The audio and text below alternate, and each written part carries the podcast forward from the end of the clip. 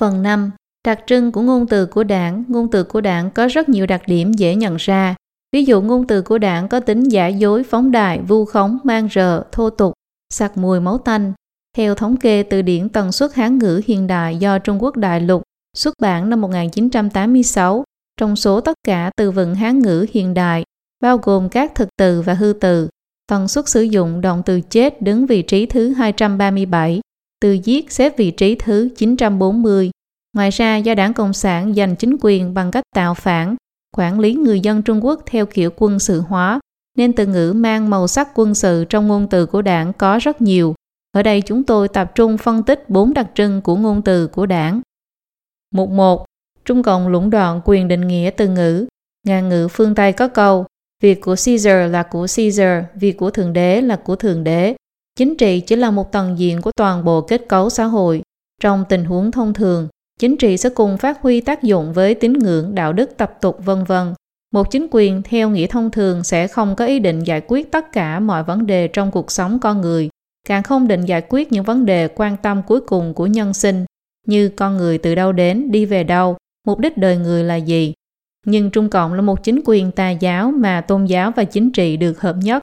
Nó tất nhiên phải đưa ra một bộ lý giải về trời đất con người, hành vi sinh hoạt và tư tưởng con người để thay thế cho chức năng câu thúc và điều tiết xã hội của tín ngưỡng chính giáo, đạo đức truyền thống và phong tục tập quán.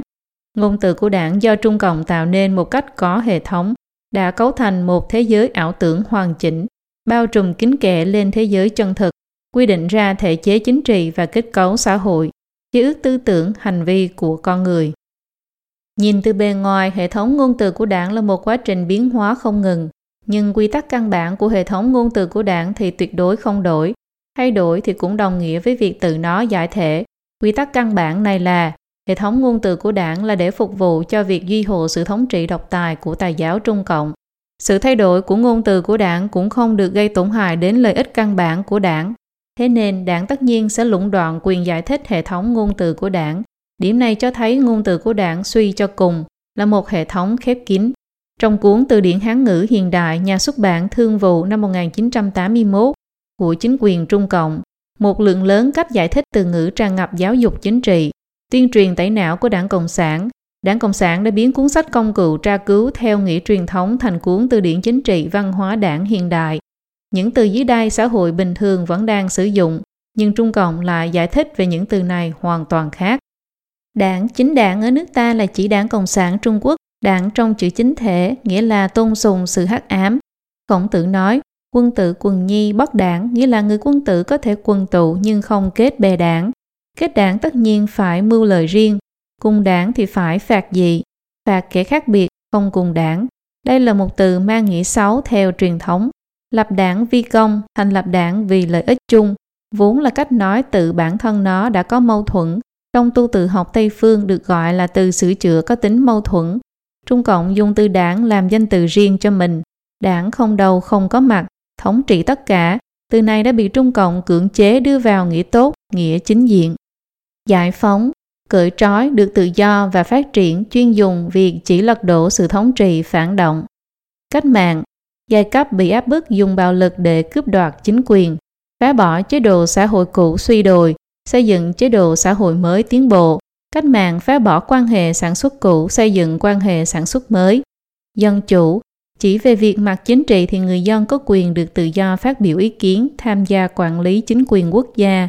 Dân chủ có tính giai cấp, như dưới chế độ tư bản chủ nghĩa, chỉ có dân chủ của giai cấp tư sản, không có dân chủ của giai cấp vô sản. Ở nước ta, nhân dân được hưởng dân chủ rộng rãi và chân chính nhất. Trung Cộng không chỉ lũng đoạn quyền giải thích từ ngữ, mà còn lũng đoạn quyền giải thích pháp luật, quyền giải thích chân lý, cũng tức là quyền khống chế đối với chân lý, có quyền bá chủ ngôn ngữ rồi, Trung Cộng bất cứ lúc nào cũng có thể ngụy trang thành hóa thân của chân lý. Mục 2. Tính đa tầng nghĩa và tính lừa gạt của ngôn từ của đảng. Văn hóa đảng mang tính đa tầng nghĩa, có thể phân thành văn hóa đảng bề mặt, văn hóa đảng trung tầng và văn hóa đảng tầng thâm sâu. Văn hóa đảng bề mặt thì hót như khứu, dùng để lừa gạt và khống chế đại chúng. Văn hóa đảng trung tầng dùng để duy trì các hoạt động căn bản của đảng. Văn hóa đảng tầng thâm sâu có mục đích để duy hộ sự sống còn của đảng. Không gì không dùng đến nó. Nó là đảm bảo căn bản cho sự tồn tại phát triển của đảng. Đảng và lãnh đạo đảng không bị chế ước bởi văn hóa đảng bề mặt. Họ chỉ coi văn hóa đảng bề mặt là một công cụ. Tính đa tầng thứ của văn hóa đảng là một chướng ngại quan trọng khiến mọi người khó mà nhận thức được bản chất văn hóa đảng. Ngược lại, ngôn từ của đảng cũng có thể phân thành ngôn từ của đảng ở bề mặt, ngôn từ của đảng trung tầng và ngôn từ của đảng tầng thâm sâu. Ngôn từ của đảng bề mặt bao gồm những ngôn ngữ mang hình thái ý thức tốt đẹp nhất của Trung Cộng. Vì nhân dân phục vụ, nền văn minh tinh thần xã hội chủ nghĩa, lấy đức triệt quốc, xã hội hài hòa, vân vân. Ngôn từ của đảng trung tầng phối hợp với quá trình vận hành bình thường của chính quyền Trung Cộng. Người bình thường dễ lẫn lộn nó với những từ ngữ hành chính được chính phủ sử dụng thông thường khi thực hiện chức năng quản lý. Ngôn từ của đảng trung tầng bao gồm những từ ngữ được phân tích kỹ ở phần trước như tuyên truyền, quán triệt, chấp hành, đấu tranh, chiến sĩ thi đua, đại biểu, tinh thần hội nghị, đường lối, nhận thức lãnh đạo cấp trên, hiệu triệu, phấn đấu, ủy ban, báo cáo tư tưởng, tự kiểm điểm, phê bình và tự phê bình. Ngôn từ của đảng tầng thâm sâu không có đặc trưng về hình thái, rất có thể chỉ là tiếng lóng, nhưng vì nó phơi bày rõ tính cực đoan, tàn bạo, vô liêm sỉ, bản chất lưu manh của Trung Cộng, nên trong tình huống bình thường nó chỉ lưu truyền trong nội bộ thành phần nồng cốt của Trung Cộng. Loại ngôn từ của đảng này bao gồm những câu như nịnh nọt, ton hót thì không tốt, nhưng việc công tác cách mạng thì lại tốt và nên làm, của Lưu Thiếu Kỳ. Học sinh mà không nghe lời thì cho một liên đội súng máy, xử lý là xong, của Đặng Tiểu Bình. Pháp Luân Công giảng chân thiền nhẫn có thể thẳng tay mà đàn áp, của Giang Trạch Dân, vân vân. Đáng chú ý là có lúc Trung Cộng để cho ngôn từ của đảng tầng thâm sâu biểu hiện ra bề mặt để biểu đạt mục đích đặc biệt nào đó. Ví dụ, như kiểu bộc bạch của Mao Trạch Đông và Đảng Tiểu Bình, ta là lưu manh thì ta còn sợ ai, đã kích động sự sung bái bạo lực của rất nhiều người. Luân điệu của vị tướng Trung Cộng Chu Thành Hổ không tiếc hy sinh tất cả những thành phố tính từ Tây An về phía đông để đánh một trận đại chiến tranh hạt nhân với nước Mỹ phát ngôn của nguyên Bộ trưởng Bộ Quốc phòng Trì Hạo Điền, dẹp sạch nước Mỹ, chính là Trung Cộng giả vờ vô tình tiết lộ cho thế giới nhằm mục đích thăm dò phản ứng của nước kia, đồng thời tuyên bố rõ ràng với đối phương rằng nó là một kẻ sẵn sàng liều chết, gây cú sốc tâm lý cho đối phương. Quá trình một người bình thường bị văn hóa đảng khống chế là một quá trình từ nông cạn đến thâm sâu. Ban đầu bị ngôn từ của đảng bề mặt lừa gạt, sự kích động trong thời kỳ cách mạng, sự ngây thơ, trong sáng của lớp thiếu niên nhi đồng, tinh thần sục sôi, nhiệt huyết của lớp thanh niên. Tiến thêm một bước là thái độ phản cảm với ngôn từ của đảng bề mặt, nhưng lại không dám nói ra. Rồi khi quen thuộc với nó đến mức thành tự nhiên như ngựa quen đường cũ, người ta lặp lại một cách máy móc ngôn từ của đảng trung tầng và trở thành một phần tử của tổ chức tài giáo Trung Cộng. Tiến sâu hơn người ta nếm trải những lợi ích của việc dựa vào văn hóa đảng thấm nhuần hàm nghĩa chân thực của ngôn từ của đảng tầng thâm sâu, ghi hội cho lợi ích và sinh tồn của đảng một cách ích kỷ cực đoan, từ đó hoàn toàn trói buộc bản thân vào đảng, vinh cùng hưởng, nhục cùng chịu. Con người hiện nay phần đông đều vô cùng phản cảm với ngôn từ của đảng trên bề mặt. Họ không nhận thức rõ ràng ngôn từ của đảng ở trung tầng thực chất là để duy hộ sự thống trị độc tài của Trung Cộng. Còn đối với ngôn từ của đảng tầng thâm sâu, Họ không biết hoặc không dám tin rằng những từ ngữ cực đoan, ích kỷ, tàn bạo, vô liêm sỉ này mới thể hiện bản chất thực sự của Trung Cộng. Xét một cách tương đối, tính lừa gạt của ngôn từ của đảng bề mặt khá yếu, tính lừa gạt của ngôn từ của đảng trung tầng khá mạnh. Ngôn từ của đảng tầng thâm sâu không chê đậy sự tà ác của đảng, nhưng không thể xuất hiện trên các văn kiện và các kênh truyền thông chính thức, không thể quảng bá rộng cho người ta biết Mặt khác, mức độ tà ác của Trung Cộng vượt khỏi sức tưởng tượng của người bình thường, nên để hiểu được ngôn từ của đảng tầng thâm sâu, rốt cuộc có ý nghĩa gì, điều này cũng cần phải có dũng khí lớn và trí tuệ sáng suốt. Cần nói rõ rằng mặc dù ở Trung Quốc hiện nay hầu như không còn ai tin vào ngôn từ của đảng bề mặt nữa, nhưng trong tuyên truyền Trung Cộng lại không thể tách khỏi ngôn từ của đảng bề mặt, vì Trung Cộng cần dùng nó để lừa gạt người ngoại quốc và tung hỏa mù trong nội bộ Trung Cộng để lừa gạt lẫn nhau, đồng thời lừa gạt lương tâm của các đảng viên. Mục 3. Tính trừu tượng và tính ngụy biện của ngôn từ của đảng. Lời nói của người bình thường luôn luôn cụ thể, có cảm xúc, dễ hiểu và dễ nắm bắt. Của nhân Trung Quốc chú trọng tu thân, tề gia, triệt quốc, bình thiên hạ, tự thiên tự dĩ, chí vu thứ dân, nhất thị gia dĩ, tu thân vi bản, nghĩa là từ thiên tử cho đến thường dân tất cả đều lấy việc tu thân làm căn bản. Một người cho dù có khát vọng lớn đến đâu, cũng đều phải bắt đầu từ những việc cơ bản nhất như làm việc tỉ mỉ trước sau như một, hiếu kính phụ mẫu, yêu thương huynh đệ, tín ngưỡng chính thống và hệ thống đạo đức luôn luôn dùng ngôn ngữ rõ ràng, dễ hiểu để biểu đạt. Ví dụ những tiêu chuẩn như không được giết người, không được trộm cướp, không được tạo bằng chứng giả, hãm hại người khác trong 10 điều răn của Chúa, vô cùng cụ thể và không cần trình độ giáo dục cao, ai ai cũng có thể hiểu và thực hành theo. Nhưng ngôn từ của đảng của Trung Cộng lại mơ hồ trừu tượng khác thường. Tính trừu tượng cao của ngôn từ của đảng khiến cho Trung Cộng rất dễ đổi trắng thay đen, sớm nắng chiều mưa, đùa cợt, ngụy biện, lừa gạt người dân trong nước và thế giới. Trung Cộng cưỡng ép nhồi nhét bộ từ ngữ của đảng này vào đầu những người trí thức và người dân thường, có thể đạt đến mức khiến người ta thà tin vào thứ ngôn ngữ rườm rà khó hiểu của Trung Cộng, chứ không tin vào sự phán đoán thông thường của bản thân. Trước cái gọi là cải cách ruộng đất, vùng nông thôn phía Bắc Trung Quốc có mối quan hệ gia tộc vô cùng hòa thuận, hoàn toàn không có kiểu đấu tranh giai cấp một sống hai chết, giữa địa chủ và người làm thuê là mối quan hệ hợp tác hỗ trợ. Nhưng sau khi đảng Cộng sản đến, ngoài việc kích động xúi dục lũ lưu manh địa phương tạo phản, nó còn tiêm nhiễm vào người nông dân sự hận thù giai cấp. Đa số mọi người mặc dù cả đời chưa từng gặp phải địa chủ ác bá như Trung Cộng miêu tả, nhưng Trung Cộng lại ngụy biện rằng cướp bóc và áp bức nhân dân lao động là bản chất giai cấp của giai cấp địa chủ. Vì vậy, trải nghiệm mang tính cá biệt của những người nông dân không thể làm thay đổi kết luận mang tính khoa học của chủ nghĩa Mark Lenin, tư tưởng Mao Trạch Đông. Một mặt mọi người xuất phát từ sợ hãi và lãng quên, mặt khác không cách nào bác bỏ được cách nói trừu tượng của Trung Cộng về bản chất giai cấp, nên dần dần người ta bắt đầu tin tưởng thực sự có tồn tại một giai cấp địa chủ. Giai cấp này áp bức bóc lột những người dân nghèo khổ, Muốn sống yên ổn thì hoặc là tiêu diệt bọn họ, hoặc phải khiến cho họ sống dưới nền chuyên chính vô sản, chỉ được im lặng ngoan ngoãn không được nói bừa làm càng. Hiện tượng này vô cùng điển hình. Sở dĩ sự dối trá của Trung Cộng có thể thuận lợi thông suốt không gặp trở ngại là do tính trừu tượng và tính ngụy biện xảo trá của ngôn từ của đảng có mối quan hệ rất lớn. Trong các cuộc vận động chính trị hết lần này đến lần khác trong lịch sử của Trung Cộng, đều đã từng xuất hiện loại hiện tượng này không tin tưởng những tình cảm luân lý tự nhiên như tình thân, tình bằng hữu, thậm chí không tin vào trải nghiệm của bản thân mình, mà lại tin theo những lý luận cực đoan của đảng Cộng sản trái ngược với cái tình cá lý thông thường. Cũng vì thế mà gây ra biết bao thảm cảnh cha con phản bội lẫn nhau, vợ chồng thù hận lẫn nhau trong thời cách mạng văn hóa. Theo thống kê trong cuốn từ điển tần suất Hán ngữ hiện đại, xét về tần suất sử dụng, từ chủ nghĩa xếp ở vị trí thứ 37 trên tổng số các từ vựng Hán ngữ hiện đại, bao gồm thực từ và hư từ, và xếp thứ tư trong số tất cả danh từ, chỉ đứng sau từ nhân và hai từ chỉ phương vị trên trong.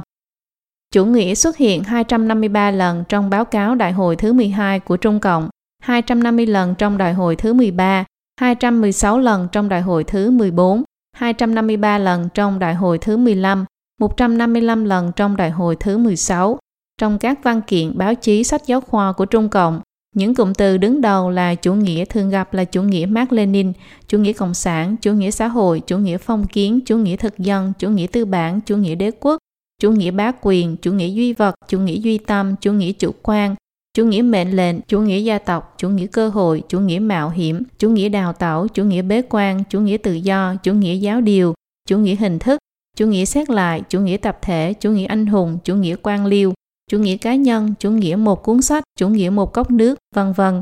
Cho đến nay, có lẽ không ai có thể làm rõ những từ này rốt cuộc đại biểu cho ý nghĩa gì, nhưng trong các cuộc vận động chính trị của Trung Cộng, cái mũ chủ nghĩa gì gì đó đã từng đẩy hàng nghìn hàng vạn người vào chỗ chết.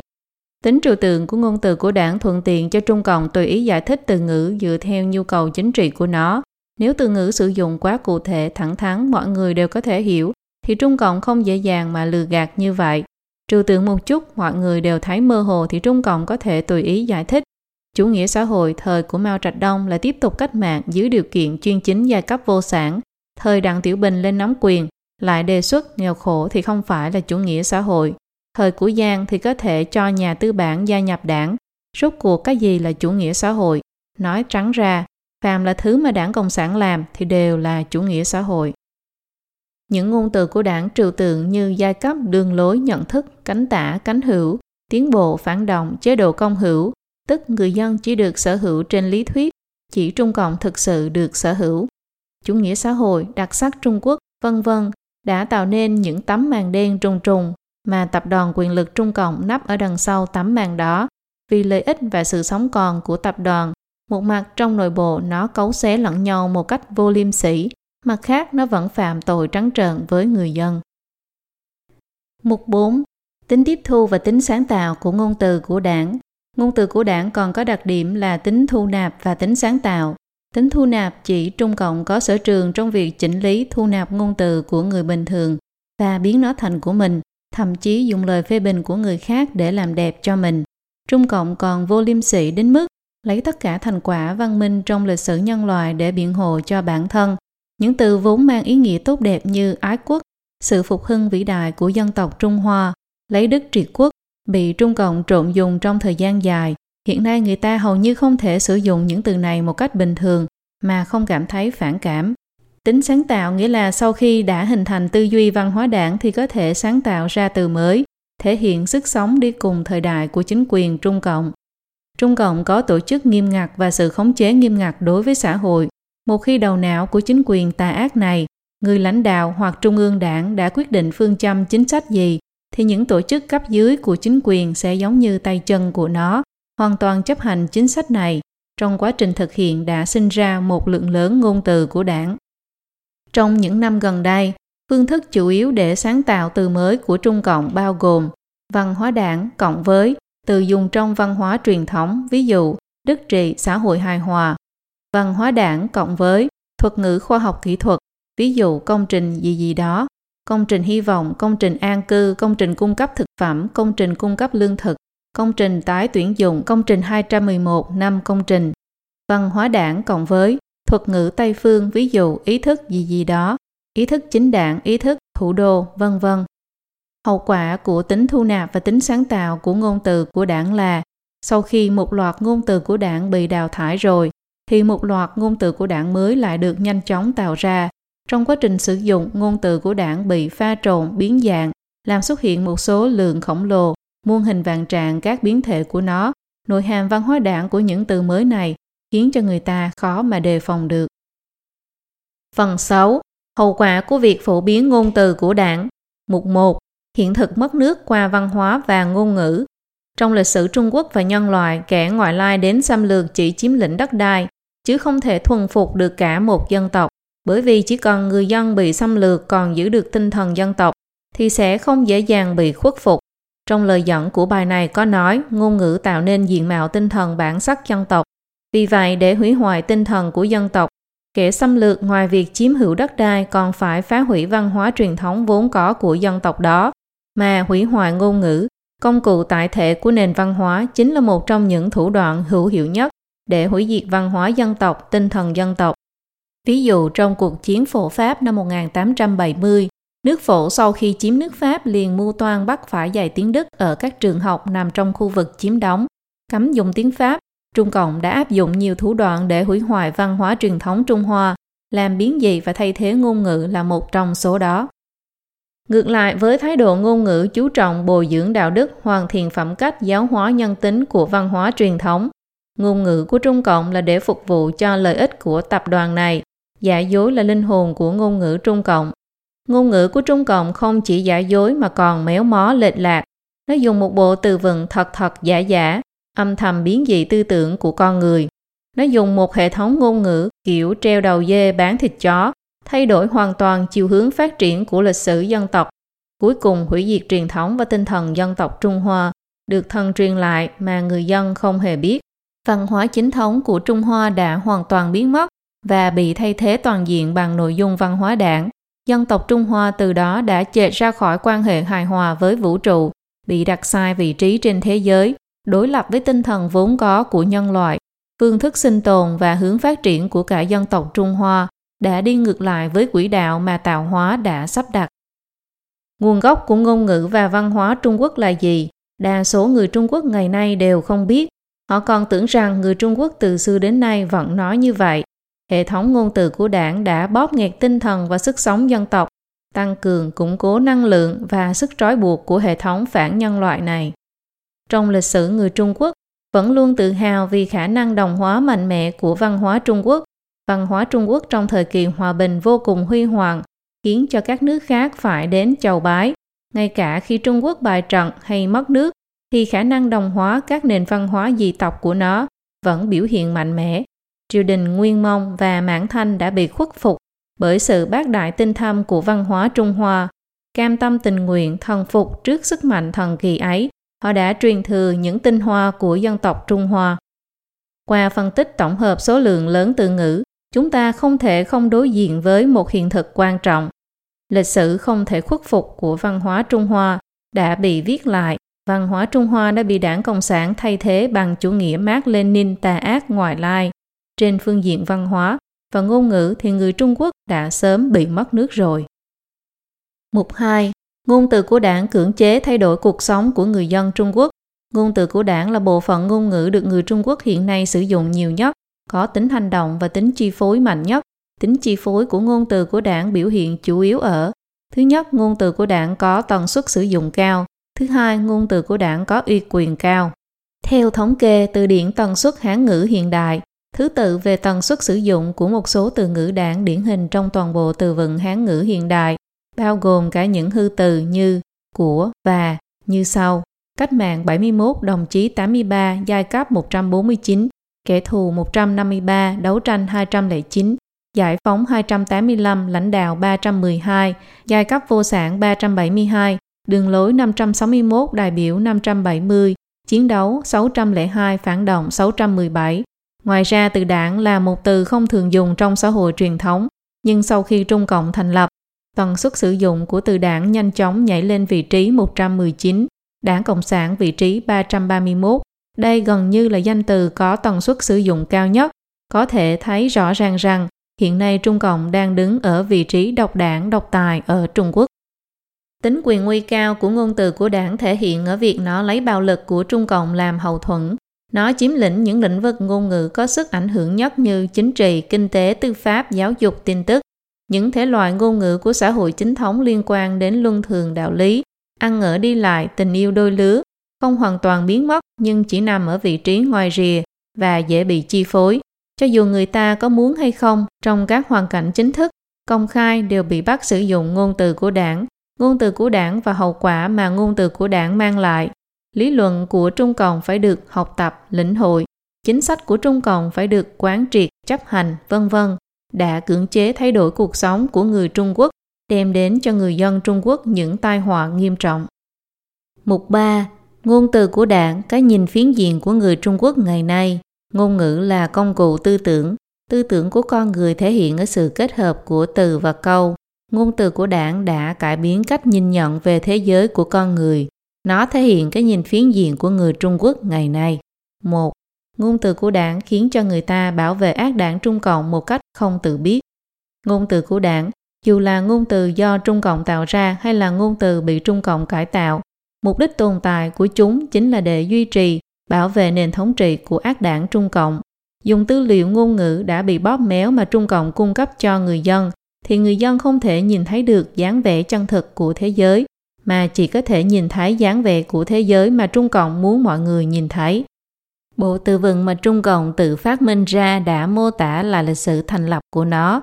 Nếu một người dùng bộ từ ngữ này để suy xét về lịch sử Trung Cộng, thì chỉ có thể có được những kết luận mà Trung Cộng muốn cho anh ta biết. Hãy xem bản dưới đây, bản 5.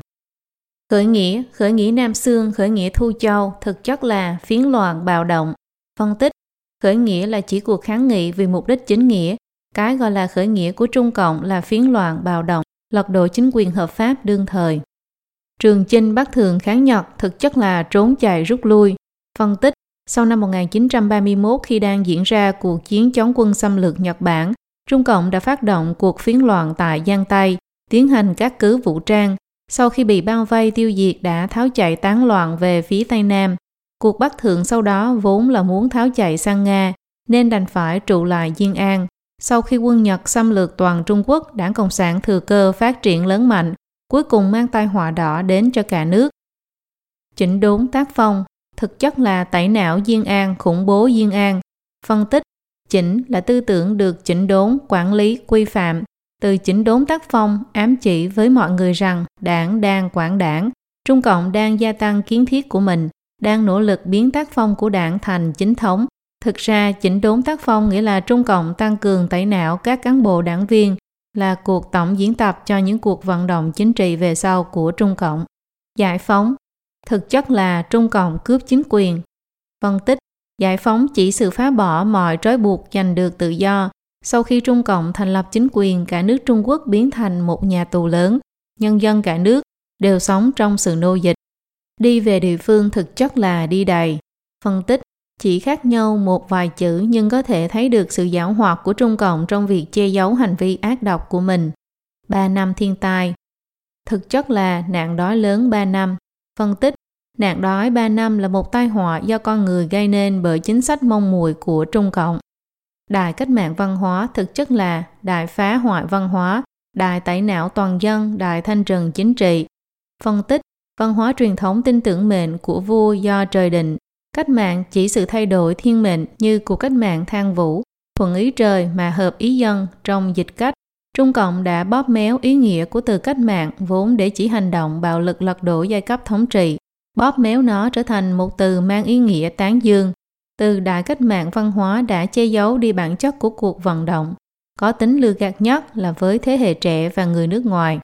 Lên rừng xuống biển tức là lao động cải tạo trá hình, dành cho phần tử trí thức trẻ. Phân tích, từ lên rừng xuống biển khiến cho người ta liên tưởng đến sự lãng mạn, ấm áp. Đây cũng là một trong những nguyên nhân quan trọng khiến cho một số thanh niên thời đó có cảm giác hoài niệm về khoảng thời gian ấy. Cải cách mở cửa thực chất là nới lỏng quản lý kinh tế, quản lý chính trị để duy trì chính quyền. Phân tích, bế quan tọa cản suy thoái kinh tế là do Trung Cộng gây ra.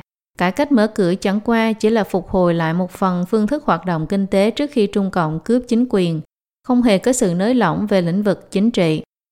Bạo loạn phản cách mạng, sóng gió chính trị, thực chất là vận động dân chủ năm 1989 Phân tích, ban đầu Trung Cộng gọi cuộc vận động dân chủ năm 1989 là bạo loạn, sau đó bắt đầu sử dụng từ sóng gió chính trị với ý đồ khiến mọi người hiểu nhầm rằng Trung Cộng cũng chỉ là nạn nhân của sóng gió.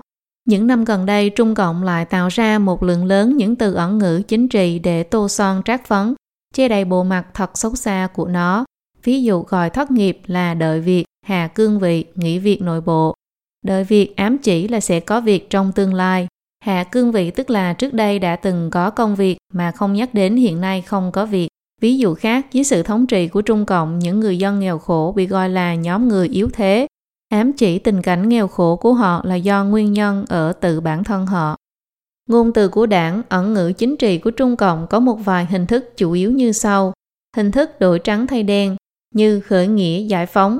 Hình thức không phân biệt đảng và quốc gia, như kiến quốc, ái quốc, thế lực phản động hình thức khuấy đục nước như 10 năm tai họa, 5 tháng hoang đường, sóng gió chính trị.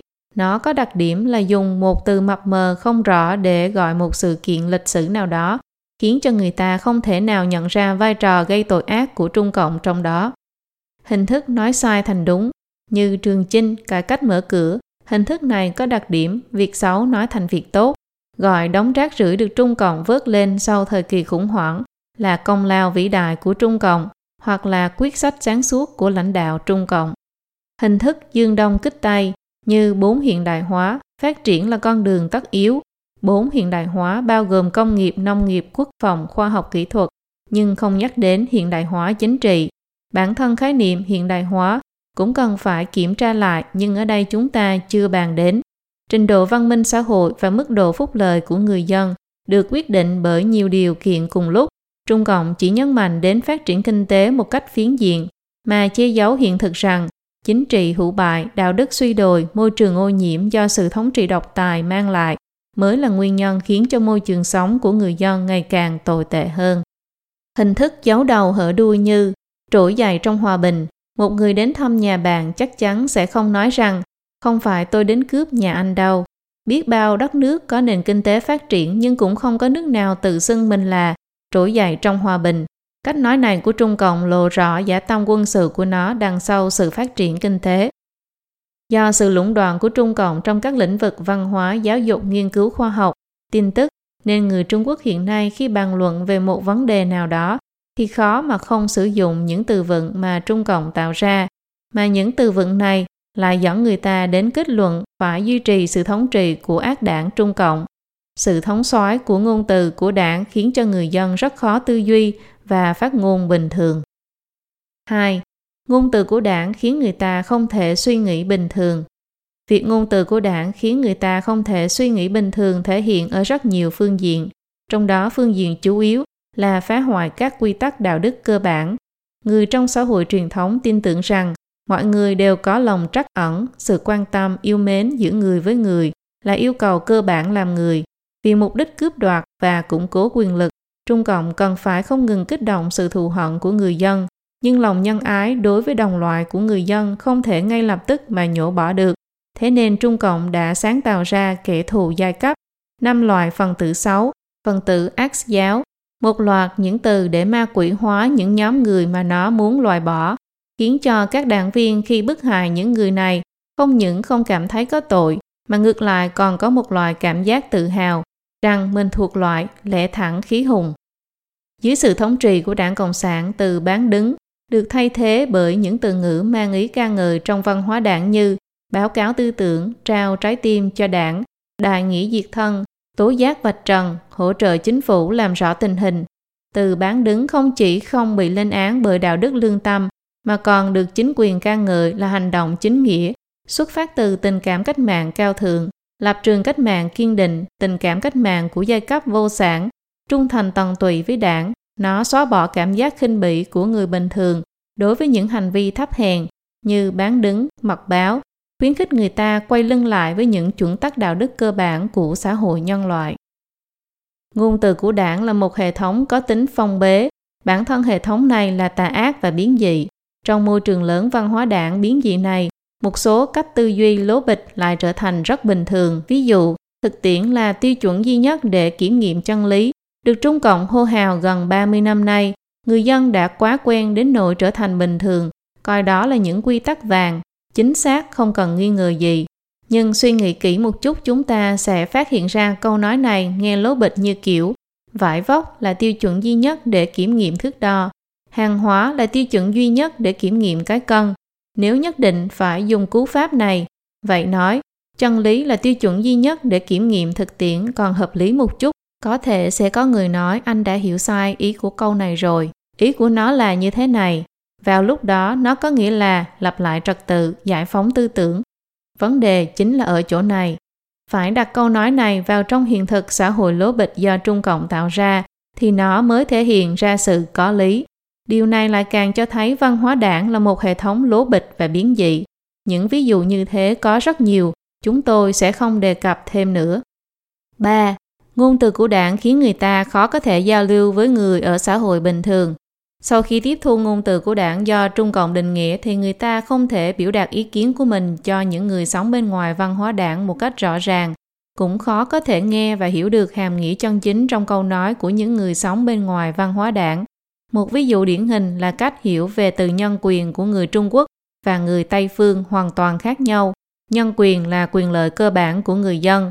Khi một người phương Tây bàn về bảo vệ nhân quyền thì điều họ quan tâm là quyền lợi của người dân không bị chính phủ xâm hại. Tương tự khi một người phương Tây bàn về vấn đề nhân quyền với người Trung Quốc thì họ đứng về phía người dân Trung Quốc chứ không phải đứng về phía chính quyền Trung Cộng. Lúc này một người bình thường nên cảm ơn người đó mới đúng nhưng qua sự tuyên truyền lâu dài của Trung Cộng, rất nhiều người Trung Quốc nhận thức rằng đây nhất định là chủ nghĩa bá quyền Tây phương dùng nhân quyền làm cái cớ để xâm phạm vào chính trị trong nước. Chủ nghĩa đế quốc Mỹ mãi mãi muốn tiêu diệt chúng ta. Nghe thấy người Tây phương nói đến nhân quyền, những người này còn bất bình hơn cả quan chức Trung Cộng. Hậu quả của sự hiểu lầm trong giao tiếp này không chỉ làm tổn hại đến hình tượng của người Trung Quốc, quan trọng hơn còn khiến cho người Trung Quốc không thể tiếp nhận những thông tin bên ngoài một cách bình tĩnh, cởi mở, từ đó mà mất đi cơ hội phát triển của dân tộc, khiến cho cả dân tộc luôn bị cách ly với văn minh nhân loại bình thường. Lời kết Thanh trừ ngôn từ của đảng, nói ngôn từ của người bình thường. 1. Làm thế nào phân biệt ngôn từ của đảng? Muốn bài trừ ngôn từ của đảng thì trước tiên phải có thể phân biệt được ngôn từ của đảng. Nguyên tắc cơ bản để phân biệt ngôn từ của đảng là thuận theo ngôn từ của đảng mà suy nghĩ thì nhất định sẽ đưa đến kết luận là phải di hộ sự thống trị của Trung Cộng. Đây chính là ý nghĩa tinh tế sâu xa của ngôn từ của đảng. Chúng ta lại tiếp tục bàn về một số cách đơn giản để phân biệt ngôn từ của đảng. Hỏi thêm một câu tại sao? Những năm gần đây làm chính trị đã trở thành một tội danh đáng sợ. Nhưng chẳng phải Trung Cộng tự xưng là đảng chính trị sao? Chẳng phải nó kêu gọi mọi người đều phải tham gia tổ chức của nó, phải ủng hộ nó, hơn nữa phải quan tâm đến quốc gia đại sự hay sao? Hỏi như vậy thì chúng ta sẽ phát hiện ra Trung Cộng chỉ cho phép nó làm chính trị, chứ không cho người dân tham gia chính trị, giống như cách nói làm việc thật. Tại sao làm việc thật cũng có thể trở thành cái cớ để quan chức Trung Cộng tự khoe khoang, khoác lác? Lẽ nào quan chức chính phủ lại không nên làm việc thật? Không làm việc thật thì chẳng nhẽ làm việc giả sao? Hỏi như vậy chúng ta sẽ phát hiện công việc thực sự của quan chức Trung Cộng là chỉnh đốn khống chế tư tưởng của người dân, rồi làm một chút công trình thành tích, công trình thể diện. Vì vậy đối với họ mà nói làm được một hoặc hai việc thật đã rất đáng khoe khoang rồi. Thử hỏi xem ai là người nói, do ai làm, làm cho ai. Ví dụ khẩu hiệu ổn định áp đảo tất cả, chúng ta thử hỏi sự ổn định của ai áp đảo tất cả, sự ổn định của bách tính trăm họ hay là sự ổn định của đảng Cộng sản. Khi chúng ta phát hiện ra đáp án là vế sau, thì có thể hiểu rằng khẩu hiệu này cũng là do Trung Cộng hô hào để duy hồ sự thống trị của bản thân nó. Chúng ta hãy xem những từ này thường kết hợp với những từ nào. Ví dụ, tuyên truyền, chính sách của đảng, quán triệt, tinh thần trung ương, chấp hành, nghị quyết của đảng, dương cao, ngọn cờ vĩ đại, vân vân. Chúng ta hãy xem từ đồng nghĩa, từ gần nghĩa hoặc là từ trái nghĩa với từ đó là gì. Khi điền sơ yếu lý lịch nếu một người không phải là đảng viên Trung Cộng, cũng không phải đoàn viên đoàn thanh niên Cộng sản, cũng không phải đảng phái dân chủ, thì phải điền ở cột thành phần chính trị là quần chúng. Tại sao không điền là người vô đảng phái? Quần chúng và người vô đảng phái có ý nghĩa tương tự nhau đúng không? Sau khi so sánh chúng ta phát hiện rằng quần chúng không phải là người vô đảng phái. Người vô đảng phái là thành phần vô đảng vô phái, còn quân chúng là người có nguyện vọng gia nhập đảng nhưng không đủ tư cách. Đảng không cần anh, anh chỉ cần chịu sự lãnh đạo của đảng. Vì vậy, theo nghĩa này từ quần chúng mà chúng ta sử dụng cũng là từ của ngôn từ của đảng. Những năm gần đây, một số nhà văn ở Trung Quốc đại lục khi nhắc đến Trung Cộng liền dùng từ đảng cầm quyền. Tại sao không gọi thẳng là đảng Cộng sản? Đảng cầm quyền đối lập với đảng không cầm quyền. Ở Trung Quốc hoàn toàn không có đảng không cầm quyền. Mối quan hệ giữa đảng Cộng sản và cái gọi là đảng phá dân chủ là mối quan hệ giữa đảng độc tài và đảng bình hoa, chứ không phải là mối quan hệ giữa đảng cầm quyền và đảng không cầm quyền. Sử dụng từ đảng cầm quyền tạo nên giả tướng rằng Trung Cộng là chính phủ do dân bầu để che giấu sự thống trị độc tài của Trung Cộng.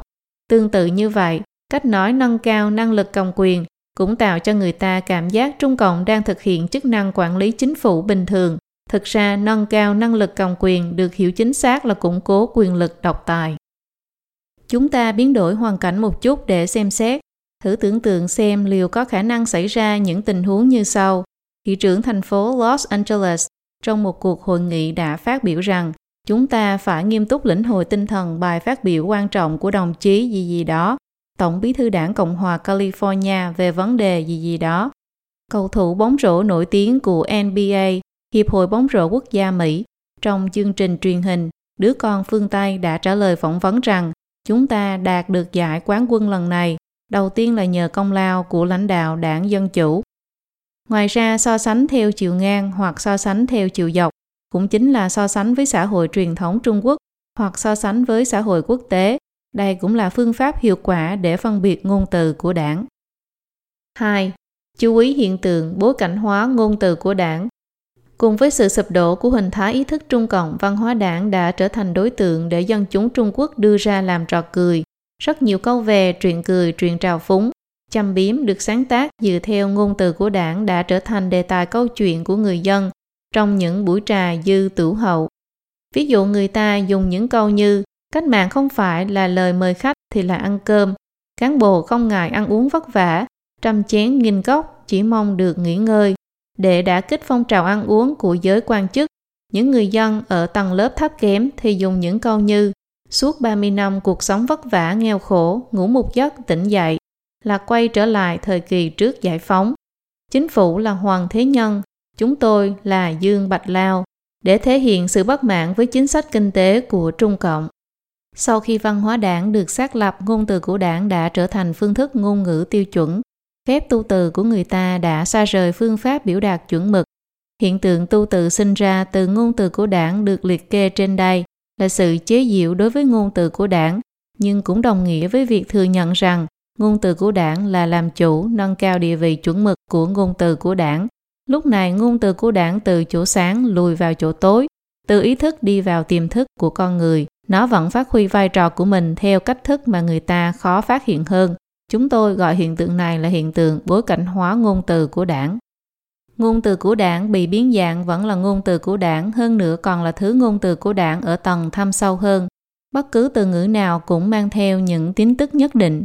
Ngôn từ của đảng bị biến dạng trong những câu chuyện cười, câu về dân gian, trong vô tri vô giác, vẫn phát huy sức ảnh hưởng đối với tư duy con người. Chúng ta nên hết sức tránh sử dụng loại ngôn ngữ này. Hiện nay ở Trung Quốc đại lục ngày càng có nhiều người công khai lên án, tố cáo Đảng Cộng sản Trung Quốc. Trong lúc này, mọi người nên sử dụng ngôn ngữ của người thường và tư duy của người thường để mắng ác đảng, chứ không phải ở trong văn hóa đảng, dùng ngôn từ của đảng để mắng ác đảng.